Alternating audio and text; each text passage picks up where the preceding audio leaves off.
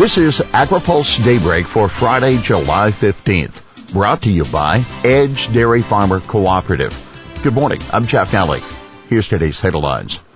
No new funding, farmers told.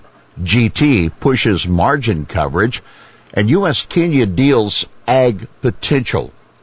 Corn growers wary on reference price policy. As Congress gears up to write a new farm bill, many commodity groups are calling on lawmakers to raise reference prices to reflect soaring commodity prices and input costs. The National Corn Growers Association is not on board with that idea yet. Delegates to NCGA's Corn Congress yesterday voted down a resolution that called for increasing reference prices which trigger payments to growers. NCGA President Chris Edgington tells AgriPulse the vote reflected the need to stay within existing Farm Bill funding levels.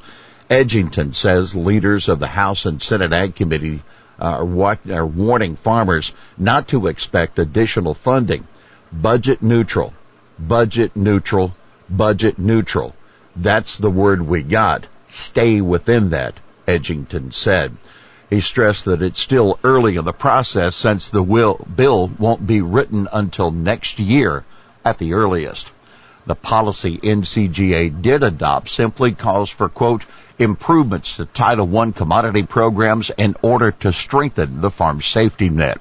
By the way, alarmed by EPA's regulatory actions on products such as atrazine herbicide, NCGA delegates unanimously passed a resolution calling on President Biden to maintain grower access to crop inputs.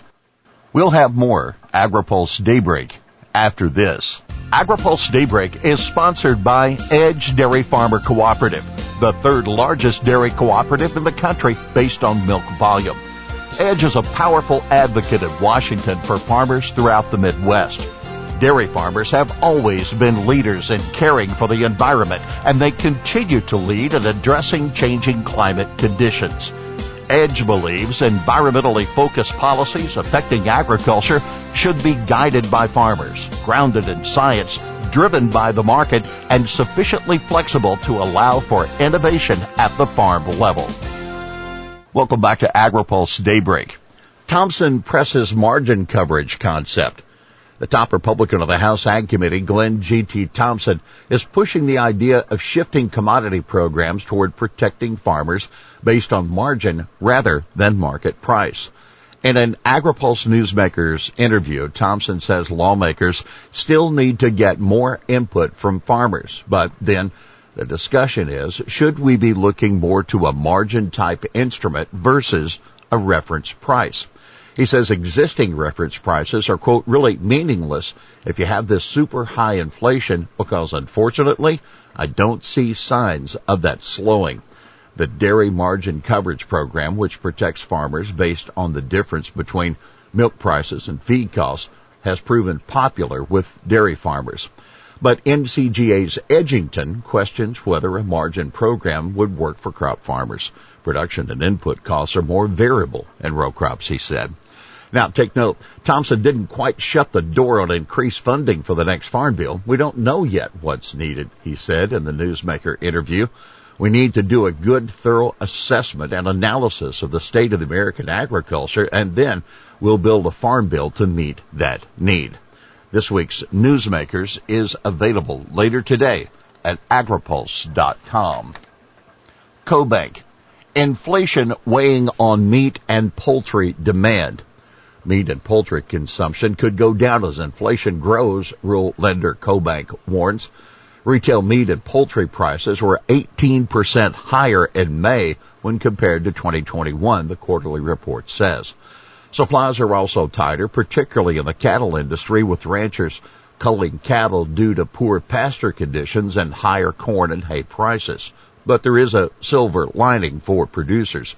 Low cattle inventories, when paired with excess processing capacity, should lead to more money in ranchers' pockets, especially over the next 12 to 18 months. By the way, CoBank expects fertilizer prices to remain high for a while and says farm supply co-ops face additional risk heading into the fall.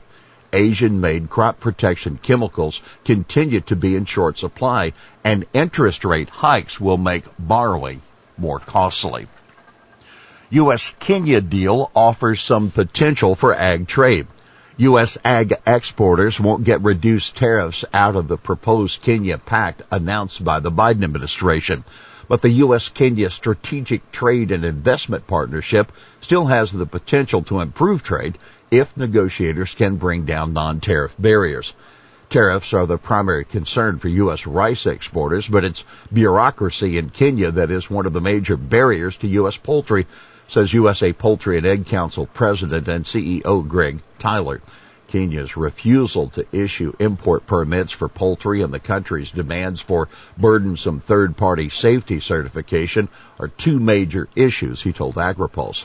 Peter Bachmann, Vice President of International Trade Policy for the USA Rice Federation, said the group is still pushing for a full new trade agreement with Kenya.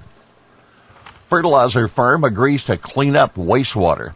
PCS Nitrogen has agreed to treat more than a billion pounds of acidic wastewater over the next several years as a part of a settlement involving contamination at the company's former phosphate plant in Geismar, Louisiana.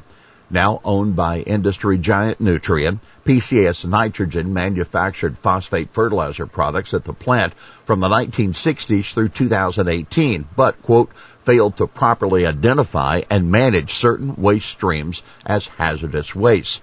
EPA and the Justice Department said in a news release. The hazardous waste, quote, were illegally mixed with processed wastewater and phosphogypsum for phosphoric acid production.